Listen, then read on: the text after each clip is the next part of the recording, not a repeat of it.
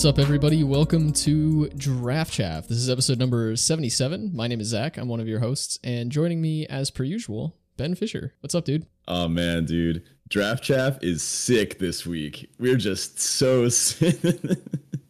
Unfortunately, I mean that in the most literal sense. Yeah, I'm I'm pretty sick. I, I, took off from work today. I'm probably taking off from work tomorrow. You can hear it my voice. It's even deeper than usual. But uh how are you? Also sick. You can probably hear it differently, but also probably hear it in my voice. I'm less sick, I think, than Ben is, but you know, no fevers or anything, just a bit of congestion and scratchy throat. But we're powering through. We're here for the listener, and of course, we made our commitment to donate a quarter per listen, so we can't skip any episodes. We haven't yet, and we're not starting now, so oh, let's oh, no get way. right into it. I will record an episode from my deathbed. In fact, I expect to.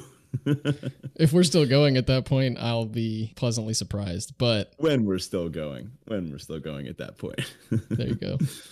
Well, this week we are bringing you our Draft Chaff hero for Crimson Vow. Make your guesses now as to what that is. Before we get into all of that, of course, our usual housekeeping. If you're not in the Discord already, check that out. It's the best place to go to interact with us on a regular basis, post your trophies, discuss your picks, and chat about life and any other nonsense that you might have uh, to chat about. We've got a ton of channels, so I'm sure you'll find something you enjoy there. The link to that is in our episode description as well as on our Twitter page.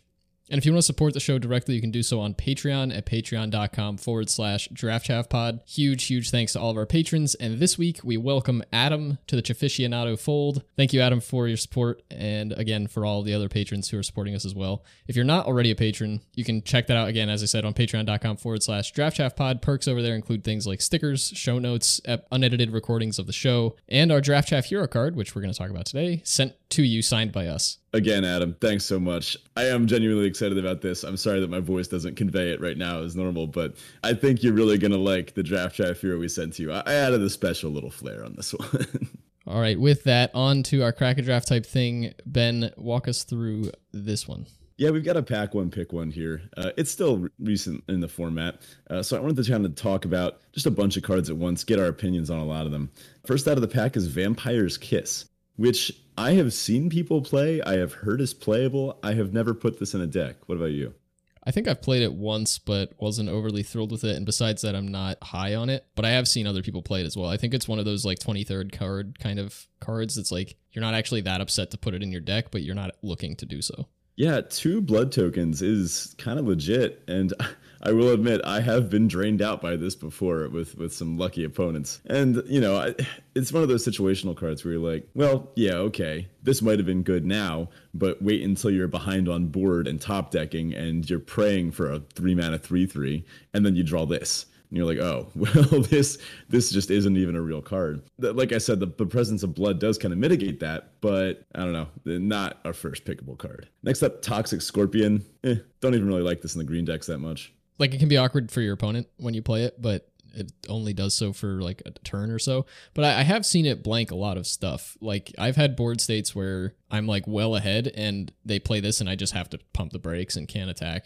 at all. Mm. So it does work, but yeah, it's not something you need to take highly. Yeah, this can be useful out of the sideboard against some of the bigger green and even the black decks. Yeah, it's also a nice little combo. Uh, the ability to give Death Touch to something with Trample is neat because, you know, then uh, it only has to deal the one damage, the rest spills over even if it trades. Just a nice little synergy, but not one that comes up a lot. Next out of the pack is Syncopate. It's, you know, a card. Blue is just so bad in this format. It's it's not unplayable, for sure. It's not unplayable, but I just I'm just very opposed to taking blue cards early in the set. Yeah, likewise, especially not ones that are like exceptionally powerful. Like if I opened a Hull, Bre- Hullbreacher horror here, I would take it, but you know, there there are only a few cards and I don't know that any of them are in common that I would take pack one pick one. Yeah, uh, syncopate is I don't know. This is this is evidence of a bigger problem having. I think I don't I think I should be drafting blue more in this set I think I'm not drafting it as much as I should be. I think I'm a little too adverse to it. In fact, I've wound up in like a, a red or green based aggressive deck. Uh, I've been finding the Naya colors particularly good, although black is obviously great too. Really anything but blue, but mostly red based aggressive decks. Just like over two thirds of the time, I, people just keep passing me Abrades. like, what am I supposed to do? Pass Abrade? Anyway, Next up is a, little guy that I have grown to love, Snarling Wolf. Yeah, I still see these taken like relatively lowly, and I'm happy to get past these and just scoop them up because they overperform in pretty much every deck they're put in. I usually find that I have an excess of mana around turns four, five, six in these green decks after you curve out and all that. And then this is just a, a 3 3. You know, the the threat of activation is also really good. I like how the the two mana ability pairs well with some of the two mana combat tricks or removal spells, notably Abrade. I've had some disgusting turns with this card where like they attack me with the Blood Crazed Socialite and they pump it, and then you just activate the Wolf and play like Massive Growth, and they're just like, wait, what? Mm. like this thing just gets huge out of nowhere. Next up, Militia Rallier. Okay, it's filler. It's a three mana three three, but you got to be careful how this one plays out. You need to attack with something else with this thing. It's a good defensive card if you want it. Next up, Lacerate Flesh. Eh, Is this the pick? I don't know. This is uh, the the five mana sorcery speed deal four, which is just such I don't know. It's so much worse of a rate than we're used to. I actually had an opponent cast Lacerate Flesh on one of my snarling wolves when I couldn't pump it. So that that was something. I don't even know. pumped Lacerate Flesh still deals with it, right? Yeah, yeah, it is a sorcery, which really none of these cards tend to be. I mean, it's probably the pick here. Are you ever taking the Snarling Wolf over like a removal spell, even I if it's a so. bad one? I think I would here. I don't know that I've I've played like I've put Lacerate Flesh in decks, but I've never actually cast them. And at five mana, there's just so much else to do in this format that I probably would Yeah. take the wolf over it. I don't know if Mhm. that's correct from like a numbers perspective. I don't know what 17 land says about these two cards, but I think I would take wolf over it. I'd be interested to look that up. Next up is Heron Blessed Geist. Uh, that's the five mana three three flying.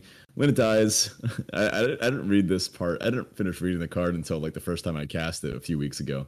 Uh, I didn't realize you can only flash it back for two one one flyers if you had an enchantment. I thought you could do that all the time. I was like, okay, this is a fine card. It's like filler. It's okay. And then I saw the enchantment clause and I was like, oh, okay. I think a lot of people still haven't read that enchantment clause because I see people putting this in decks where across three games, which I've been playing most of best of three, I see like one or two enchantments that this is just so far below rate at that point. Not interested. Uh, not unless you're deep in blue white. Next up, Desperate Farmer. This is uh, an interesting one. I, I like this card. This is three drop. It's two two lifelink. Whenever another thing dies, it flips into a four three lifelink. Four three lifelink is a real threat on on a, the average board. It takes a little bit of work to get there. And you know, I I take great pride in uh, flame blessed bolting this thing after my opponent made like an unfavorable trade. But I don't know. It's it's probably the best card in the pack so far. Yeah, that's where I'm at at this point. Um, it's just too easy of a clause. Like it does require a little bit of work to get it to flip, but does it actually? I mean, things die in limited, especially with exploit being a sub theme in the in the format. It's just not hard to turn this over, and when it turns over, it's a real beater. hmm This and the Wolf, I think, are the best cards in the pack, and they're about to get edged out by like a hair by our next pick, which is Cruel Witness, the four drop three three flyer with uh when you cast a non creature spell, you, you basically get the surveil. This is just a, I mean, a four mana three three flyer. You- You're always pretty happy with that. This thing locks down the board uh, against opposing flyers and even smaller ground creatures. I mean, like I said, same problem with the blue card. Not super interested in it.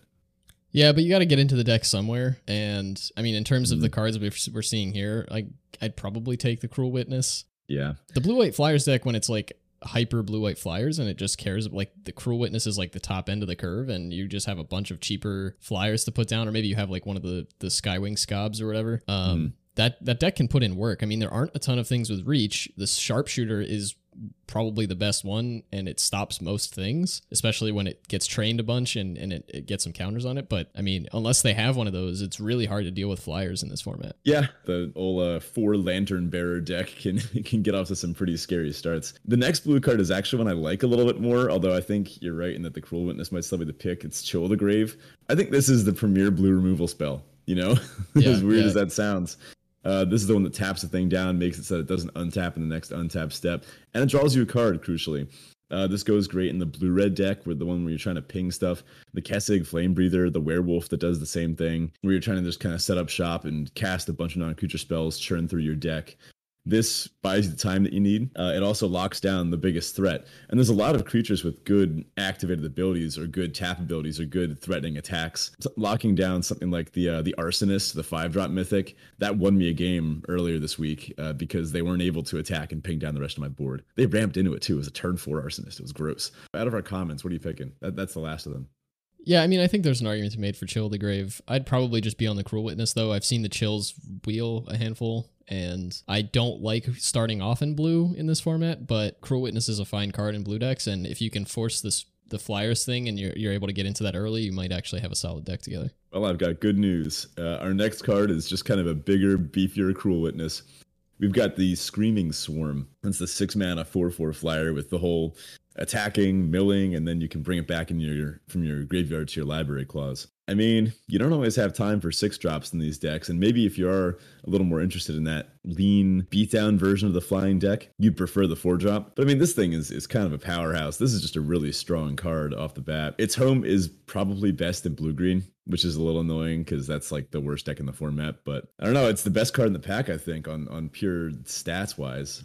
Yeah, I mean, I expected this card to be more more of a deal, like a big deal than it is. I thought it would be more like a bookworm. It's just not. I mean, you can't Mm. play this in any blue deck, and you really do need to be in blue green because without the ability to ramp or stall out, this doesn't really do a whole lot. Uh, it's just too slow. So yeah, it, it can be tough to use effectively. But if it sticks around, then it's it's a serious problem for your opponent. I mean, four four flyers are hard to deal with in this format, like any others, but it also still kind of gets bricked if you have like a three five sharpshooter. So Hmm. yeah, I mean, it, it can be it can be weird. But if you have the ability to set out a board that your opponent can't get through, and you can just sit there send this in, even if they're blocking it with their 3 5, you're milling them out, and then maybe you win the game off of that. It's just a, a weird sort of take a backseat approach to the game sort of game plan, and I don't like that in this format. Mhm. Yeah, I prefer the proactive, aggressive plans too.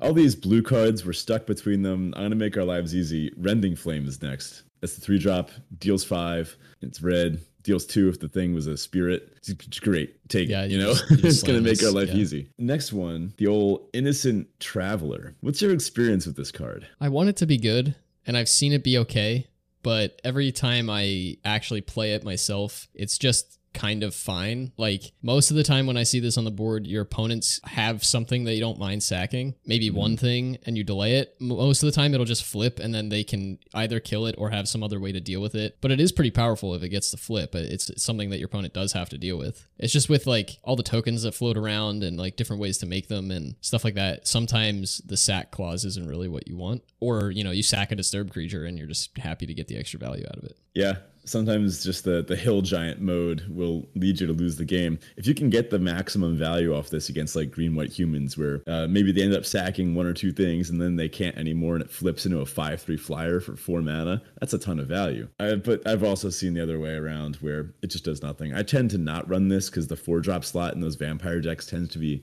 packed. I mean, blood craze socialite over this thing just any day, right? Yeah, I think so. I will say I came really close to pulling off something cool. I don't know if this would work. Someone can rules lawyer me in the in the Discord on this. But uh, I had a is it Mirror Hall Mimic the the, uh, the the clone, and I'm pretty sure if you get to clone, my, my opponent had one of these out. I top decked the clone a moment after I killed this uh, the next turn.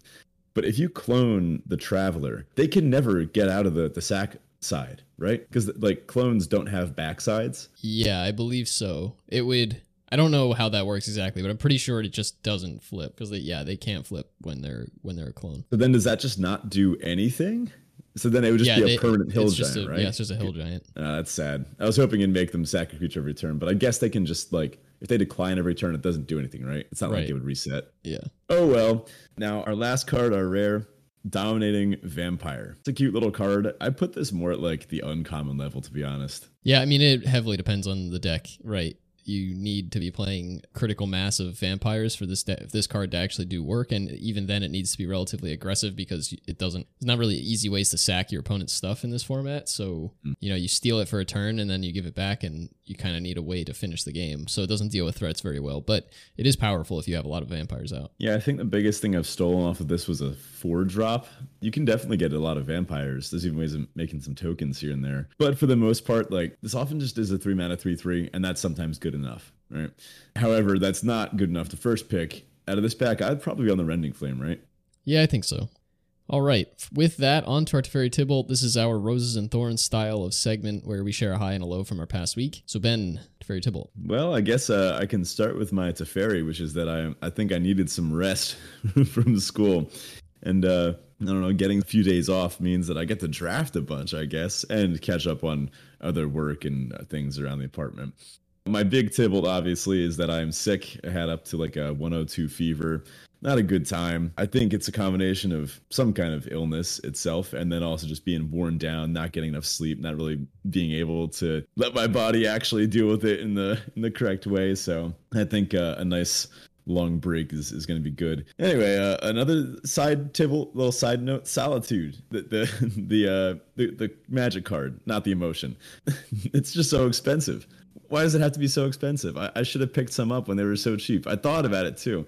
Do you remember a long time ago when um I think it was uh yeah it must have been like three or four years ago when in the last Innistrad set Collective Brutality we were at our, our uh, local game store Nerdvana Games and Comics South Jersey great place and Collective Brutality was in like the two dollar bin and I was like hey this card seems like modern playable right and we were like yeah probably and I was like, huh, maybe I should buy them out. Nah. and then like for several years, it was like a 10 to $15 card after that. It happened again, dude. I got got by Solitude. I, I, I knew I should have picked a bunch up. And now they cost a million dollars. Yeah, when I read that in our show notes, I totally thought that like you were secluding yourself because you were sick and that like I guess you were getting a lot of takeout or something, so it's really expensive. I was like, where's he going with this? my my my show note says solitude is so expensive so i can i can see how you'd say that i actually i, I have plenty of leftovers from the past like weekend so I, i'm good on the on the, the literal solitude what's up with you yeah, well, um, I got my last Aether Vial that I needed for my Modern Spirits list. I thought that meant I was done, but I realized I either misplaced or never received two copies of Shacklegeist that I ordered from TCG Player. Hmm. I know, like, I went through and looked, and I I know I ordered four copies of it, but I only have two hmm. of them, and I don't know where the other two are. And I ordered them. I think the order was placed on November nineteenth, so like they should be here by now. But yeah. Either they're maybe still in the mail or I misplaced them. But in any case, I need a couple of Shacklegeist and then the deck is done. Hmm. Yeah, I just hit up TCG Player. Uh, we are not sponsored by them at all, but I think we both just always like them. you know, it just is uh, easy because you're you're buying from like a ton of different places, so you can get competitive prices nicely. And I sell on TCG Player a lot, so it like mm. balances out pretty nicely. Yeah. So my Tibalt this week is that I'm also sick. Um, not not really great to to have that. And when I get sick like this, like head colds, typically they last a long time for me. Like I think mm. last year I got a head cold in October and I didn't get rid of it until like January. Yikes. So hopefully that's not the case this time around, or you're gonna have to get used to listening me listening to me talk like this. But we'll see how that goes, I guess. Yeah, don't worry. Next week I'm I'm speaking into existence. We'll be totally fine again. All right, on to our listener question of the week. This week, our question comes from Wolverine. Wolverine says, Recently, I've heard two main thoughts on drafting. The first is, quote unquote, drafting the hard way, which I understand to be take the best card in the pack, no matter the color, and stay open as long as possible. The other is to end pack one with as many color with as many cards of one color as possible, thus also keeping you open to other colors in pack one and two, uh, two and three. These schools of thought seem contradictory to me. Is this a format thing? Where? What are your thoughts on this? Awesome question. Hope you're doing well, Wolverine. This is one of my favorite parts of drafting, to be honest. These two schools of thought, as you called them, are at odds naturally 100% you're correct in pointing that out and i want to say they're they're both right at the same time and you have to optimize per draft how you depend on one of these heuristics versus the other. Yeah, so one example of this sort of kind of being at odds is is the draft the crack draft type thing we did last week with the Hullbreacher Horror and the Glorious Uprising. In that case, when we were talking about it, I had talked about potentially, you know, running the Glorious Uprising alongside a child of the pack because obviously those two pair well, and green blue wasn't something that we were excited to be in. But from a power perspective, the Hullbreacher Horror was just the better pick in that pack. And I think a lot of times the drafting the hard way piece, at least in terms of being exclusively just take the best card in the pack, applies in like the first three picks of pack one. From there, drafting the hard way actually, I think, turns into what is the best card for my deck and then we start getting into vector theory and talking about like where cards line up with the cards you've already picked. And this is part of the reason that it's so difficult to program a bot to be effective at drafting there are just way too many factors that go into all these things. And so you you have to be playing with these heuristics to understand should I be taking this weaker card? And this is really where drafting the hard way goes. It's not necessarily take the best card in the pack, no matter the color. It's take the best card for the rest of the draft for you. Whether that means it pairs well with the cards you already have or sets you up to stay open to something else. Like It might mean taking uh, an Evolving Wilds or dual land over a relatively powerful uncommon in your color because you're hoping that you'll be able to. You've seen certain things wheel and you want to be able to move into a second color, a specific second color in the second pack. Whereas when you're ending the pack with as many cards as you can of one color, the idea there is is not that's not like a hard and fast rule. It's more just the more open you are going into pack two, the more likely you are to be able to set something up really effective for yourself and draft the deck that that is going to be as powerful as possible. So one example of this is that sometimes when I'm in pack one and I'm looking at like say I don't know pick nine or ten when there's only uh, four or five cards left in the pack, let's say I'm I'm kind of like 50-50 between like red, uh, let's say I'm like 60-40 between red and white. 60% red, 40% white. It's all a mix. I've got maybe some good stuff in there. If there's like one white card in the pack and it's kind of mediocre, it's just like not something I'm really jazzed about, like a sideboard type card.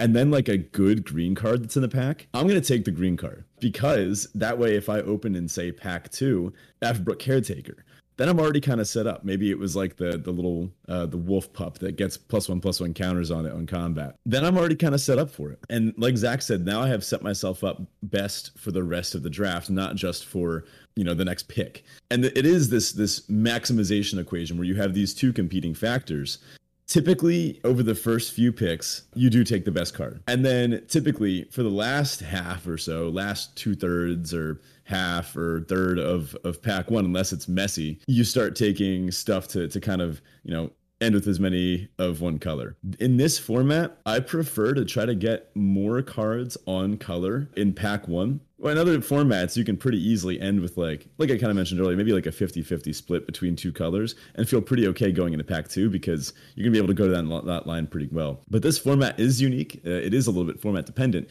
in that there is a ton of bombs that you don't want to pass. And when you only take cards of like a certain color or you gravitate towards that certain color, you open yourself up to open one of those things. You allow that to happen. Where let's say I was in red and green and I, uh, sorry, red and white, like I mentioned before, kind of that 60 40 split, and I don't take that green card. I take a mediocre white card, and then I open Avabruck Caretaker, and I'm like, well, shoot, am I supposed to take the Caretaker? But now I'm one card fewer from having a playable red green deck or uh, do I stick to my guns and pass what could have been an awesome opportunity here? Yeah, the other part of that is that like obviously you're passing in a certain direction, and so if you're cutting one particular color going to your left, when you get into pack two, your opponents are shipping you other cards that will be able to complement that one color that you have kind of cut off. And then you're guaranteed more or less to get those cards back in the next pack. So you kind of are also sort of tricking your opponents into feeding you, you know, because then you can read like, oh, nobody on my left is taking this stuff because it's getting passed to me now in pack two. So I can move into that color for my second color and I'll be getting fed all the stuff that I need. Um, and then also that can be aided by whatever your rare is when you open that in pack two or three and you're open enough to be able to just take whatever. So the TLDR you're right. They are contradictory. You just kind of have to pick when you're relying on each one. All right. For our main topic here, of course, we are covering our draft chaff heroes. So, shall we tell them? It's Blood Tithe Harvester. And yeah, I know it's not what we originally thought it was going to be for the set, but look, we can make a pretty convincing argument. Blood Tithe Harvester, uh, for those that don't know, that is the black, red, gold uncommon for the set. It is one black, one red. So, you know, just two mana. For a 3 2, it's a vampire, it's an uncommon. When Blood Tithe Harvester enters the battlefield, create a blood token. You can tap it, sacrifice it to give target creature minus X minus X until end of turn, where X is twice the number of blood tokens you control. Activate only as a sorcery. And really, that that sorcery clause is the only thing that that keeps this from just being super pushed, right? Yeah, yeah. I mean, we've seen them get a little happy with this clause. it's all over this set, yeah. but um, yeah, it really is. Uh, you know, being able to just completely, basically kill whatever you want. Especially these vampire decks can re- reliably generate like six plus blood tokens on the board at one time, mm-hmm. and it it you know that basically just turns this into a bleed dry, and you know you're just happy with that at all times. So this is a, a zero mana, or I guess arguably a two mana bleed dry, which you can't complain about. Now this is the first gold uh, draft chaff hero we've had since Svella Ice Shaper from Kaldheim. You, typically we see these be monocolored cards, but sometimes there's just an exception when the creature's just phenomenal. And in this case, and sometimes we we do this based on like how we feel it. You know, we play a bunch of games and we feel out what what seems to be the most powerful, typically uncommon, but uh, you know sometimes it's a common. In this case, we ended up taking a look at the 17 lands data, and it was just remarkably Blood Tithe Harvester. The games played win rate for this card is 58.1%, and the bigger stat is the opening hand win rate of 65.6%, which is ridiculous. Yeah, I like what you mentioned about it being a bleed dry. Except what we didn't mention is that this is a bleed dry that attacks for three. That too. for as long as you want it to, right? Uh, a two mana three two coming down on turn two. First of all, it makes that blood immediately. It's already an above rate creature. You'd be happy even if it didn't have that tap sack clause. It would still be one of the better cards in your black red blood vampires deck. And then you can immediately, uh, I guess, turn three if, if you curve out. This can let you kill an X2 or bigger if you have additional blood. Curving uh, Epicure into this is just like your opponent will look at their hand and say, okay, well, do I want to cast my X4? Do I want to cast my, my Ulvenwald Oddity if it's just going to get nuked by this little two drop? It feels pretty bad, especially when this thing is going to be cracking in for damage while your opponent figures out how they're going to deal with it. Yeah, the real nice curve is Epicure into this, into Alluring Suitor, attack with both of them, flip the suitor, pump both your things. It's just, yeah, it gets crazy. Ugh, disgusting. Yeah, this. uh Now, I- would say this this set as a whole didn't really have an extreme mythic uncommon uh, as sometimes we have in past sets. But Blood Tithe Harvester, I think, was kind of like the sleeper mythic uncommon. Uh, there was also talk about the Scorpion, our our friend there, but the the, the exploit decks just didn't really get there. Uh, I just didn't see a lot of play. It's good, yeah, but Blood Tithe Harvester is, I think, one of the most dreaded things to see on turn two. Yeah, for sure. And then obviously this just scales up the more you can make blood. So the bigger blood synergies you have, the better this is.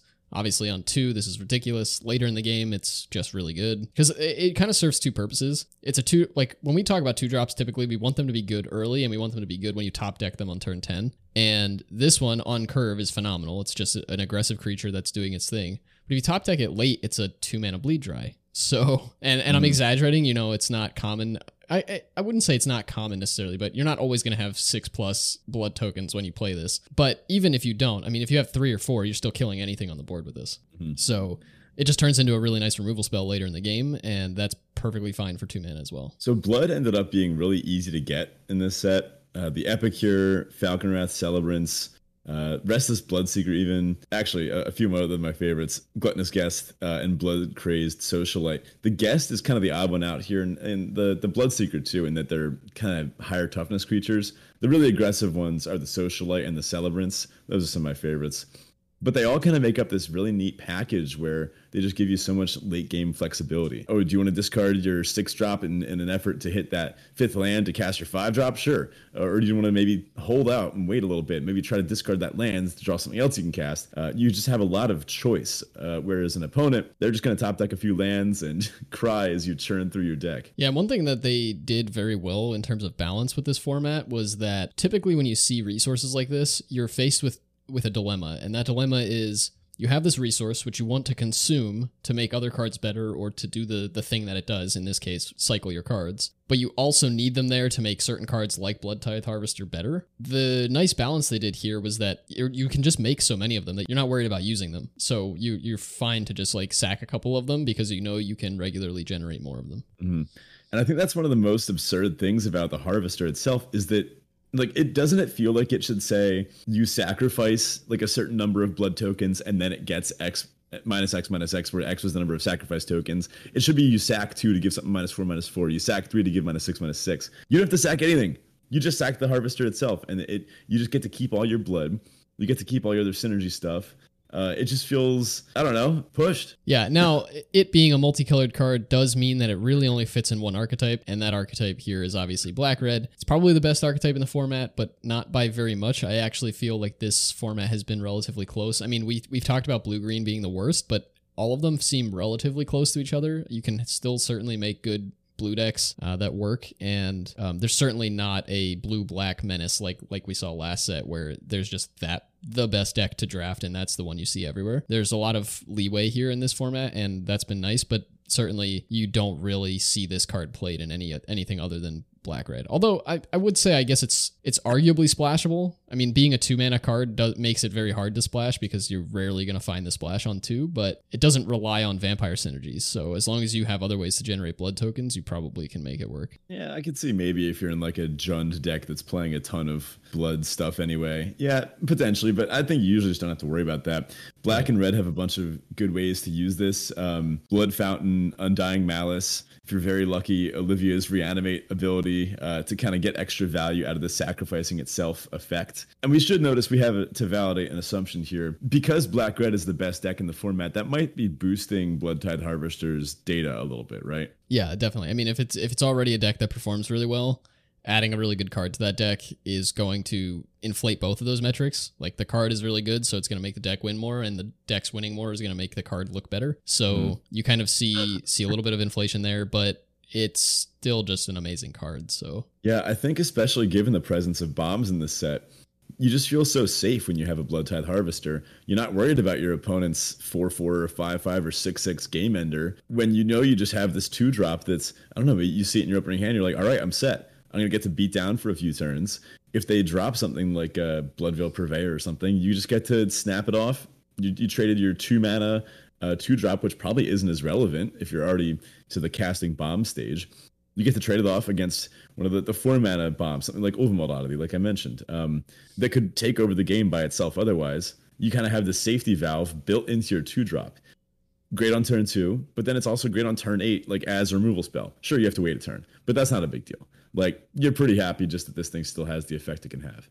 Yeah, and if you play this on two, the best case scenario for your opponent is they have like something like a Flame-Blessed Bolt in hand and mm. can kill this by the time it gets back to your turn. And then even then, if it if it gets back to your turn and they they kill it on your turn after this is ready to tap, you still get to take an X2 with you because you can do that in response. Yeah. So Oh, it is sorcery speed.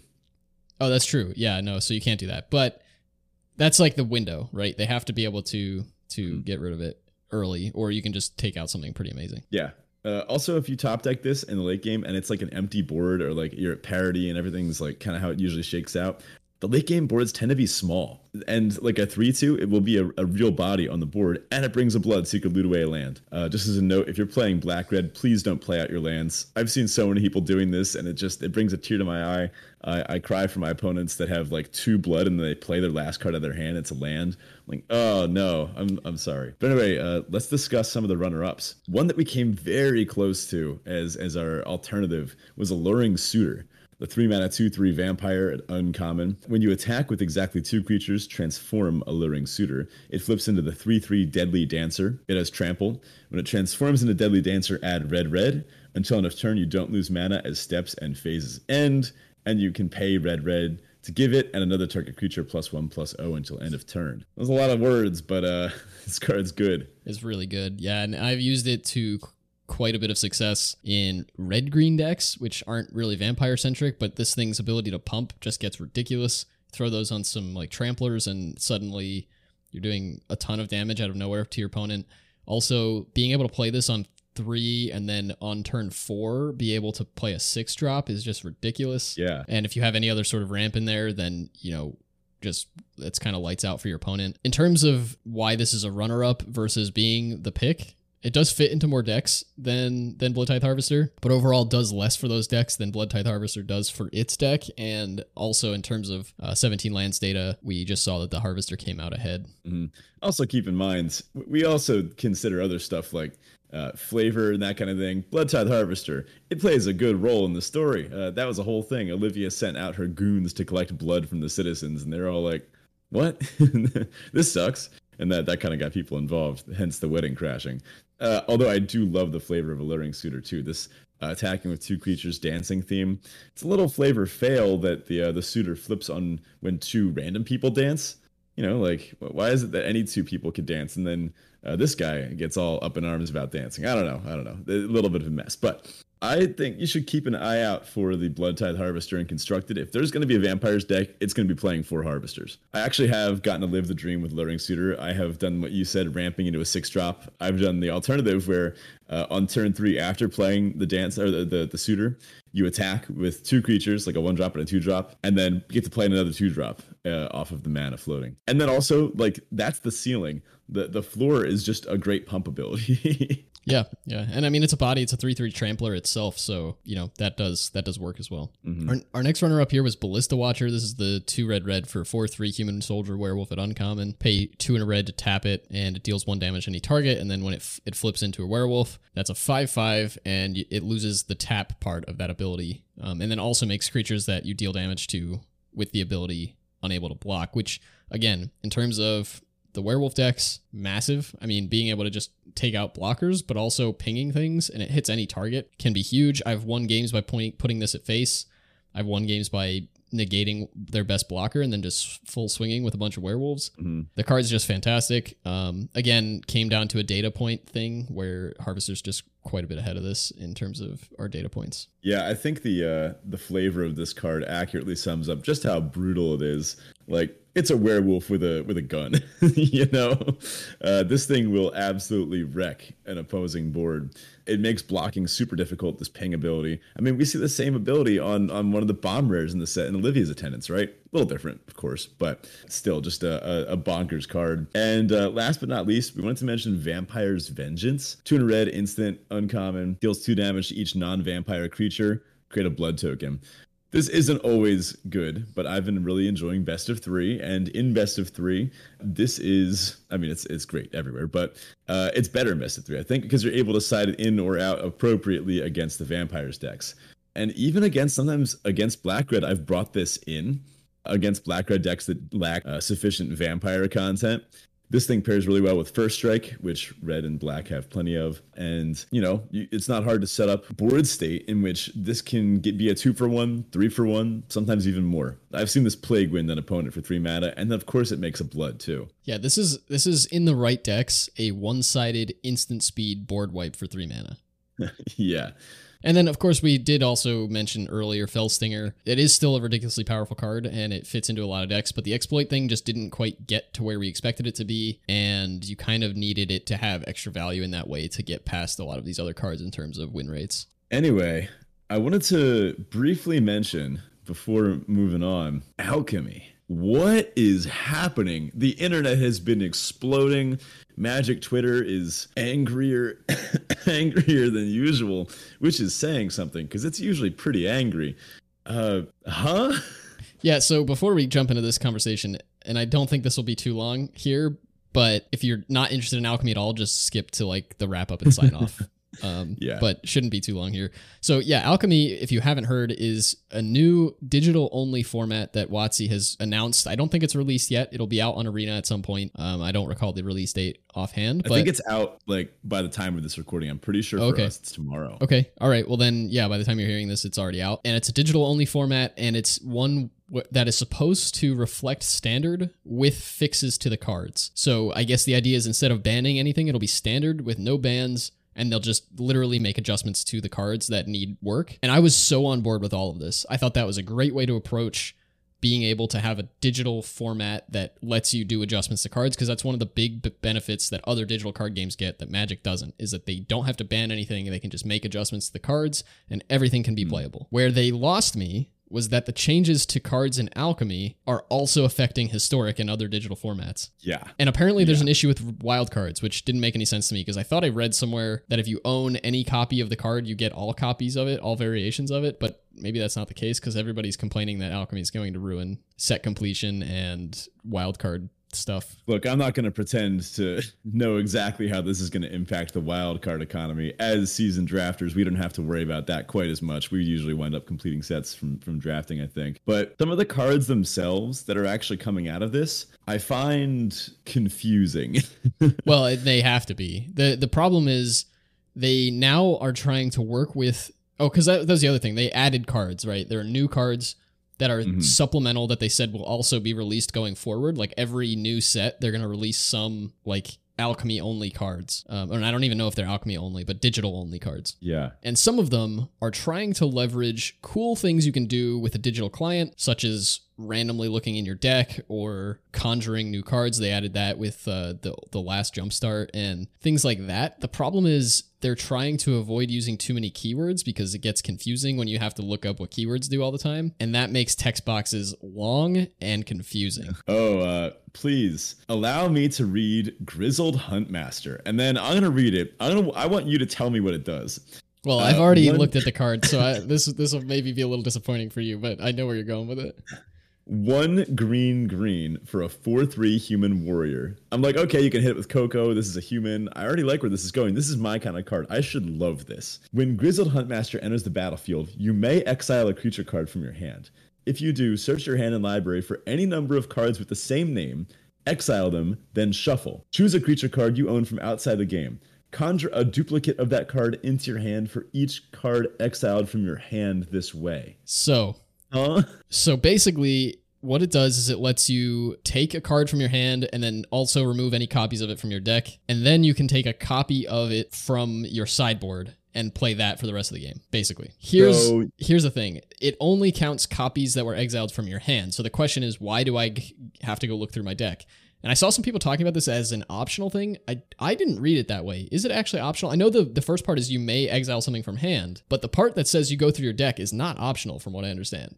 You, you'll be able to select any number of cards. So oh, I so guess you just select zero. Yeah. You could okay. fail to find if you wanted to. Yeah. Yeah, yeah, that makes sense. Okay, so that part is not as confusing anymore. But the question is if you can only benefit from the cards you exile from hand, why would you go through your deck to get rid of those? And the explanation I saw from a WotC staff member was it's intended to be able to pull out dead cards in game ones of formats. So huh. if you go up, you know, you're playing some historic deck or whatever, and you are going up against a deck that just blanks, like maybe you're going up against a control deck and you have a ton of removal spells in your in your deck. You can just get rid of them and pull a card from your sideboard that will help you in the control matchup. So it lets you sort of post side, it lets you sort of pre sideboard, but there's a lot of work Doesn't to it. it and it's really confusing in the wording of of the the card. What's getting me is that it has to be a creature, right? It oh does it? Yeah, I guess it did say it has to be a creature. So yeah, yeah, it, it is a little bit minuscule in that in that way. Like it doesn't quite fix that problem. You can't grab anything. So yeah, we'll see how it plays out. But I, the biggest worry to me is just the way it's worded. Like it just seems ridiculous. Yeah, I I don't know. If I wanted to read a book, I would read a book. you know, I've said it a few times. I'll say it again. I, I prefer cards with simple and cool designs. And when I have to scratch my head at, at, like how exactly this works, yeah, sure. Like I, I guess I get it. It like if I'm playing the green white humans mirror, I can side out my Thalias. Like okay, I don't know. My biggest problem with this is what you mentioned before, and that it apparently impacts historic. I I haven't even seen that confirmed for sure, but if you're telling me I saw that Luminarch Aspirant is getting kind of nerfed, yeah. Luminarch Aspirant and Thalia's Lieutenant are BFFs in, in Historic. That's going to ruin my favorite deck of the format. Luminarch Aspirant, where it triggers on end step instead of combat, is not playable. That's right. super disappointing. Yeah, and that's why like it's one of those it's one of those things that's like very believable if that's the case that WotC decided to also make those changes affect historic. It's believable because it's the kind of overcorrection they have been known to do in the past where they're mm-hmm. like you implemented this really cool thing but then you took it a step too far and made it awful and now nobody likes it. That yeah. is exactly what WotC has been doing for years. So I'm not surprised if that's the case, but it's a really dumb idea they should have just left the changes to alchemy and alchemy alone. And then if they want to do also like other digital changes for historic, fine. But then you end up with four copies of the same card and what what does what in what format, and you got to worry about all that kind of stuff, which is just going to get ridiculous anyway. But yeah, uh, the the few problems that I have in this, I, one thing if they if they had framed this as kind of like uh, standard sucks, let's try something different, you know, uh, let's spice up, let's add some digital cards. That I like. But like you mentioned, yeah, this affecting historic, the fact that I could refer to a goldspan dragon and not everyone think the same thing as me, communication wise, that's important. That's going to be a little confusing. And then some of the specific digital only aspects that we're seeing, the, the cards themselves, I just don't like them. I don't think they're very good. Begin anew is green, green, white, white for a sorcery. Destroy all creatures. Creature cards in your hand perpetually get plus one, plus one. What? what am I looking at here? This the green and white. What Like this is a top-down design that I just don't think has to exist. Why is this implemented digitally? Like, why why isn't this? I mean, they just did Meathook Massacre. This is an, a, a, very similar effect. Couldn't they have templated this in paper? Even then, it would be a bad card. I just don't well, really get this. The problem is like the perpetually thing is really hard to track. The perpetually thing is really hard to track in paper because it's just saying that for the rest of the game, those cards have plus one plus one. But hear me out. It, this could have been a four mana enchantment, uh, green, green, yeah. white, white, enters the battlefield, destroy all creatures, and then anthem you know? Yeah, yeah, it could. The pro- well, I, I, mean, the difference there is that that an enchantment can be interacted with later, and uh, this can't. Perpetually is just there, and and there's nothing they can do about it. Yeah, yeah. Um, perpetually seek. But you could just make. You could just. And it, and it only affects those cards in hand. It doesn't affect all the cards that you play in the future. Yeah, okay. There's definitely upsides to this. I don't want to sound too negative. I think this is cool. I'm certainly going to play it. If there's opens in this format, I'm totally going to play them. Uh, in fact, I really like some of the uh, the newer wolf things that they're adding. There's a one mana green wolf. It's a one two. When it enters the battlefield, gain a life. When you cast your next creature spell, that creature enters the battlefield with an additional one one counter, trample counter, and vigilance counter on it. That's awesome. like that's a sick little one drop. Although they could have just printed it in paper. You know, it should have been printed in paper. Yeah, there was the, the most laughable one to me, and then we can move to a wrap up. Was the the land? There was a, a land I think that taps for any color and it ETBs tapped unless you oh. you were on the play. And yeah. people were like, why is this a digital only card? It's very easily ported to paper. Like you don't have to make any changes at all, and it would be a very playable card in paper. And the hmm. answer mm. from WotC was sometimes it can be hard to remember who was on the play. wow. Anyway, I guess uh, I guess we'll see how it all plays out. Look, I mean, magic is changing. Change can be great. I think it scares people unnecessarily sometimes. I'm excited to see what comes from this, but uh, can't say I'm not slightly disappointed in, in what it's looking like so far.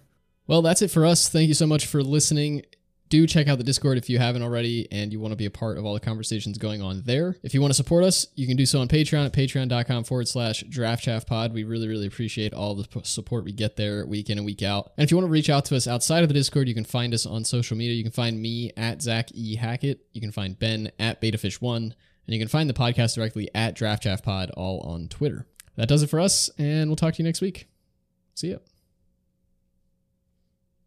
Before we bounce, uh, sick days have one great benefit, and that's that you get to marathon some good shows. Uh, I have two recommendations. First one up, Arcane. I'm a little bit behind on this. Uh, some people may know it as the League of Legends show, which I wouldn't really call it that. I, have dabbled in Runeterra a bit. I never played League. In fact, uh, one of my good friends told me that I have to watch this show, uh, but that I should not in any way let it inspire me to play League, which I thought was pretty good. Have you seen this one yet? I have not. It, it's been touted as a phenomenal show though, and I did play Runeterra for quite a time, so I know a bit about the lore uh, of of Runeterra and stuff. So I'm sure I would find it exciting, but it's it's not something I've watched yet. Yeah, uh, A tier world building, uh, nice character development, and I think really what what pulls this is the animation. It's one of the the coolest visually designed shows I've ever seen. Um, and I think even that makes it rewatchable in itself. Like I, I, I'm excited to go back a second time and see the frames that I missed when I blinked the first time. Like it's it's wonderful to look at. Highly recommend. It makes me a little disappointed for the magic show that isn't even out yet. Like I just know it's not going to be the same production quality. I I'll, I'll, be honest. I actually looked up the animation studio that was working on the Magic show, and I was looking at like some of their stuff compared to the, the stuff that happened on this show. I'm like, they they got a big shoes to fill, I guess. But yeah, it, it is. Uh, I don't know. I wish we could get this studio to work on the Magic Show. But if you want a really cool, uh, I don't even know what to call it, action adventure political thriller, uh, family drama, it is fantastic. Uh, second one, Cowboy Bebop, the anime from like the 90s or 80s. Um, big fan. I started watching it. I want to say when I was in high school, uh, but never finished it. And with the remake coming out, I saw it trending. Kind of reminded me of it. I was like, oh, I should re- I should finally finish the original. Not the not the remake. It didn't look great. Um, but the the original, I realized, oh, it's about time I get back onto that. And it too is just so much fun to watch. Uh, it's funny, action packed, killer soundtrack. Just uh, space western with jazz. You know, like it doesn't get much cooler than that. Highly recommend.